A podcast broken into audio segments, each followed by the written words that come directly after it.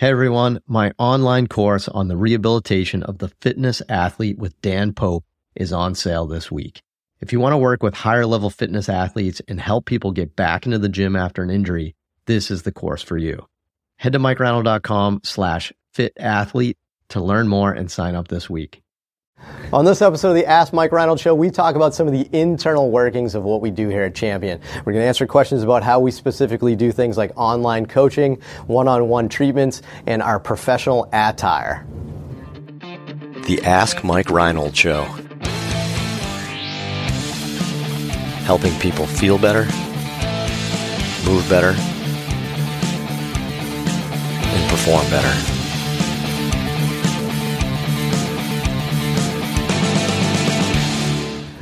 Welcome back, everybody, to the latest episode of the Ask Mike Reinold Show. I'm up here at Champion PT and Performance. We're here with the, the, the new and rejuvenated David Tilley. It's great. Fiji was great. Great to be back. Dave Tilley's back from sabbatical. He decided to make it into work today, so we're good. We're solid. I like it. Uh, Lenny Macrina, Dan Pope, all here answering your lovely questions. We are here to serve. We are here for you guys. So, uh, without further ado, let's introduce the students. We'll get them going. Mike Scaduto from Northeastern University, the Skid, right? Keisha, what the heck from Regis University is here to uh, read some of the, the questions. What the heck? Peter from Florida asks, the strength and conditioning field has been doing online coaching for some time to work with people from a distance. Have you considered doing this for physical therapy as well? All right, so on, so online coaching, yeah, online coaching's big, right? I mean, I think as the internet grows, um, which is good, you know, we have a way to uh, share our knowledge and expertise to a larger crowd of people through online. Uh, I think this is a lot easier with strength and conditioning, right? Um, uh, some platforms are coming out to try to do physical therapy. Um, I don't know if there's some legality things. I, am I'm, I'm pretty sure people are doing it though. I, I feel, yeah, yeah, I feel, I, feel, I feel well, they, they do it. I don't yeah, so I don't know. Have any of you guys tried it? I, I, dabbled in when I was in the beginning of kind of like growing gymnastics niche. To people were asking like, "Can you do a consult?" Like I made it very clear that I don't want to try to diagnose somebody because I'm, I don't know. I just personally feel like it's really hard to get a feel for what's going on without like doing an evaluation and seeing and moving your hands on and moving stuff yourself. And I did a few of them, and after two, I was like, I just didn't resonate well with me, so I stopped. Yeah, it's hard to diagnose, right? Yeah. yeah. So, so at Champion, we're actually we're building out our online coaching platform now. Where we're actually putting together a bunch of great, great features that we're going to be having at Champion. That you guys are going to be able to follow some of our programs from a distance, that type of thing. Um, I, I don't I don't know. I don't have a good feeling about physical therapy, though. I, I don't think we're going to give you a good diagnosis without being able to touch you, without being able to do things. Yeah. Um, you know, so I mean, I, I, test retest with like hands-on stuff too. You know? Yeah, I mean, I, I, I think we can do correctives. I think we could, you know, try stuff like that. But actually, a diagnosis, I think you're doing yourself a disservice by by coming to us for that. I feel like it's better to be hands-on. I feel like you can do it in some ways. I think part of it is that we're probably not good at it yet, right? You're sitting behind a computer, you want to put your hands on someone, you're not really sure where the range of motion is coming from. Um, what I think has been working pretty good is we have a couple athletes that travel from long distances, and we get to get our hands on them, figure out what we think is limited, and then we follow them up. Maybe we have like a really smart trainer, or there's another therapist out there that we can, more athletic trainer, that can look at them on a regular basis. We just keep prescribing new exercises and, and tweak things, and just we're like consultants in some ways, just trying to make sure they're making the right decisions. But that model seems to work pretty well. But I agree with you; it's, it's, really hard to do this online, and I don't think that we know how to do it, and whether or not we're making the same impact um, in person as we are online. Yeah, that's a good point, though. Like it, I've done that too quite a bit, where you just you just see somebody once, and then you can help them for months usually because you know what they felt like. You did your special test, and you can kind of see their progress. That makes sense. So, um, yeah, interesting. But um, yeah, we're going to be doing some online coaching, so check that out. Um, you know, keep an eye out for that. We'll be getting that going. But PT, I don't know if we're going to be doing that yet. I don't know. I, I, again, it's the legality thing too. If you're going to bill for physical therapy and give them codes and so they can go through their insurance, I, I can't see somebody in Wisconsin or in New Jersey. I don't have a license in that state. Like I don't know how that works. I don't know if you do a wellness visit. Like it's just there's a gray area or a world that I don't know if I want to exploit. Never mind yeah. what we talked about. Yeah. We're getting there. We're yeah, getting there. We'll figure it out. Awesome. What's next, kid? John from Philadelphia. Quick job search question. I am wrapping up PT school and trying to find a job in a lower volume clinic that focuses on one on one time and quality care. The job market seems to be mostly chain companies with a meat packing plant type model. I've tried I've tried online job searches, networking, and everything else. Any suggestions? Is there one-on-one? Is the one-on-one high-quality care model extinct? I, I wouldn't say it's extinct, but it's certainly being pushed out by insurance companies. So, you know, we're, we're in an interesting kind of field now where you're actually starting to see even just primary, um, not primary, uh, private practices with physical therapy kind of getting bought up with conglomerates as well and the big, large thing. And we've done this several times just in our careers where we've seen, like in the 90s, like the big HealthSouths and physios and stuff, or they got like super, super big, and then we kind of, you know, went the other direction for a little bit, and I think now we're going back to that. I mean, you get better uh, rates from insurance companies when you can negotiate, you can distribute your your uh, you know your your billing departments and stuff like that over like numerous kind of different clinics that those types of things. So um, yeah, unfortunately, I think the insurance landscape is definitely making this more more difficult to do. So you could you could say, oh shucks, right? Or you could say, well, there's a market opportunity for you, right? So as a new grad, I think one of the first things I would, I don't know, I, I don't know if caution's the right word, but a new grad going into one-on-one care like that, like one, I don't know if you're ready for that. I don't know if you're going to be able to give good enough care. Because if you lose that if, if you don't do a good job you lose that person. They're not coming back and it's you know they're going to pay a premium to go work with you. Uh, but two is i don't know if that's what's best for your educational development right? We've all worked in those what, what would you say meat packing factories? We, we've all worked in those. Yeah we've, packed, we've packed a lot of meat over, over, over our careers. And uh, um, yeah, yeah I, I think we all I think we all kind of you know got away from that. I think we all wanted to go, get away from that, but I also think we all earn that, right? We all we earn the ability to do that because we we set ourselves apart a little bit in our in our niches. So I was just talking about this the other day. We had a conversation because someone had contacted me um, from my school that I went to, Springfield, saying like they really wanted to jump right into you know cash based one on one practice because they believed in it. And I it's bet, like I bet they do. it's like I know it's ethically they want to help people, but like you just said, like I think that's a, a very not good path to take early on because you need a mentor, you need time for Con Ed, you need experience, you need just like get your like feet wet and really see a lot of people. And I think it's not like you want to you know go at that super high volume where you're overwhelmed, but I think you need to see a lot of things and see a lot of people and have somebody as a mentor near you, like in case you kind of get overwhelmed, like how can you help? And it was interesting hearing from Lenny's perspective because he's kind of been on both ends. Yeah, I mean, you if you do have to join the the big conglomerate, just keep in mind your ultimate goal. Like you have a two year plan, get all the experience, but use use them. Use their resources. Use their um, their their Con Ed programs, internal versus external. I know when I was at Physio, they were big on internal stuff. So take as much as you can because they're going to give you a ton of opportunities and use that experience. And then with the ultimate goal of two three years, you want to move on and you know hopefully you have enough experience that you can do your own thing or get with a smaller group in your network. Yeah. I think that's great. The only thing I would add is that I think that uh, running own kind of cash-based therapy, if that's what he wants to do, is also a skill like anything else.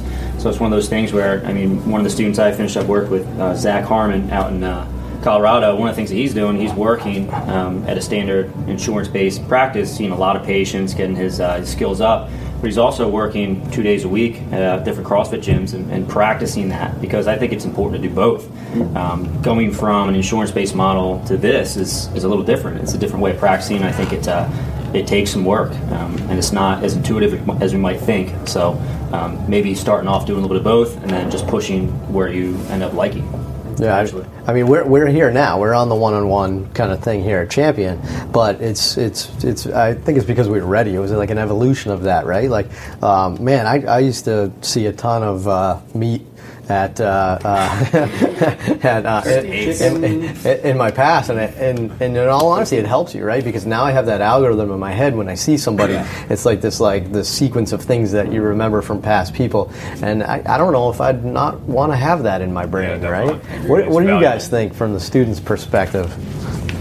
I think just the mentorship and the experience of seeing patients is super important and that you know you get so much in school, but really that clinical exposure and clinical experience is what you're going to build a huge part of your foundation. Yeah, it's, it's all about reps, right? That's a good point, right? So let's say, so let's say you, you either have six or twelve patients a day, right? You just in a year you're going to double your your reps. You're going to so you're going to probably get better twice as fast, right? Skid, anything else Uh, on I completely agree with what you guys said. Yeah. Um, I think a lot of students they want they see what we're doing here, and maybe students that come in and are clinical students here, they think like this is the ideal setup. But I think you also need to um, need to practice and get your feet wet, and just do do all the things, put the time in, like you guys kind of touched on, and get your reps in. Yeah, you got you got to get there. You got to. You, everyone wants to just jump right to here. I You tell you gotta get everyone I work with that was my biggest mistake as a in my career so far is looking at an opportunity and saying like this is great because I thought everything worked well geographically and like for me, but there was no not great mentorship and I really kicked myself. But you're right.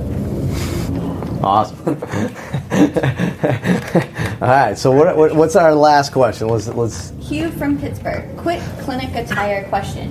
My current CI requests attire I, attire. All right, no, I'm just I'm just. I, I, yeah. All right. So quick attire question. That's funny. my current CI requests that I wear a shirt and tie. I seem to like it as patients view us as professional clinical doctors versus Jake from State Farm, polo and khakis. Jake from State Farm. so who am I? What am I? Homeless? what am I? Like rolled out of bed. On the other My favorite hand, it is about also very impractical when demonstrating exercises and performing manual techniques. Any thoughts? Uh, so that's interesting. So we, we've been through it all as well, right? So Lenny and I used to work with a shirt and tie. We used to do a lot of post-ops with a shirt and tie. So our tie would be dripping in bloody bandages all day, or we'd spend our day with our tie tucked into our shirt, which doesn't make you look professional at all. It makes you look like a fool. So uh, it's it's kind of one of the two. But we did that, and I remember like this was like the big HealthSouth, like corporate world, and then we kind of went to our private practice and did our own thing. And like one of the liberations was to dress in Yeah. a polo and, Jake and khaki, which is funny, right? I mean, there's definitely a look, right? You can definitely tell a PT from from a from a distance. Um, we, we, it was like liberating to be able to do that, right? It was just so much better. And then now, I mean, look at us now. We're all wearing sweatpants. I guess you guys are wearing slack. Are these? What are these? Hashtag Those Lulu Lenny. Some Lulus. or Lenny. Lenny's. That, we're ba- we're wearing sweatpants. Do you think? So let me ask you, Kurt. Do you think we're we're not professional? Right, so you know it, it kind of goes to. I think it goes to your clientele. It goes to your demographics and what you do. I think that we fit in with our model here, and we have a more athletic model. I mean, we're out in the gym half the time more than in here, and this is kind of the you know the vibe we want to create. And I'm lazy, so you know you put that all together. so I mean, these are my day sweats. I switch into my evening My sweats when I when I get home. Um, but jammies. but I mean, I, I don't know. I do like the professional look. I remember being at HealthSouth. I, I, I did try to look good, right? You try to look good professionally.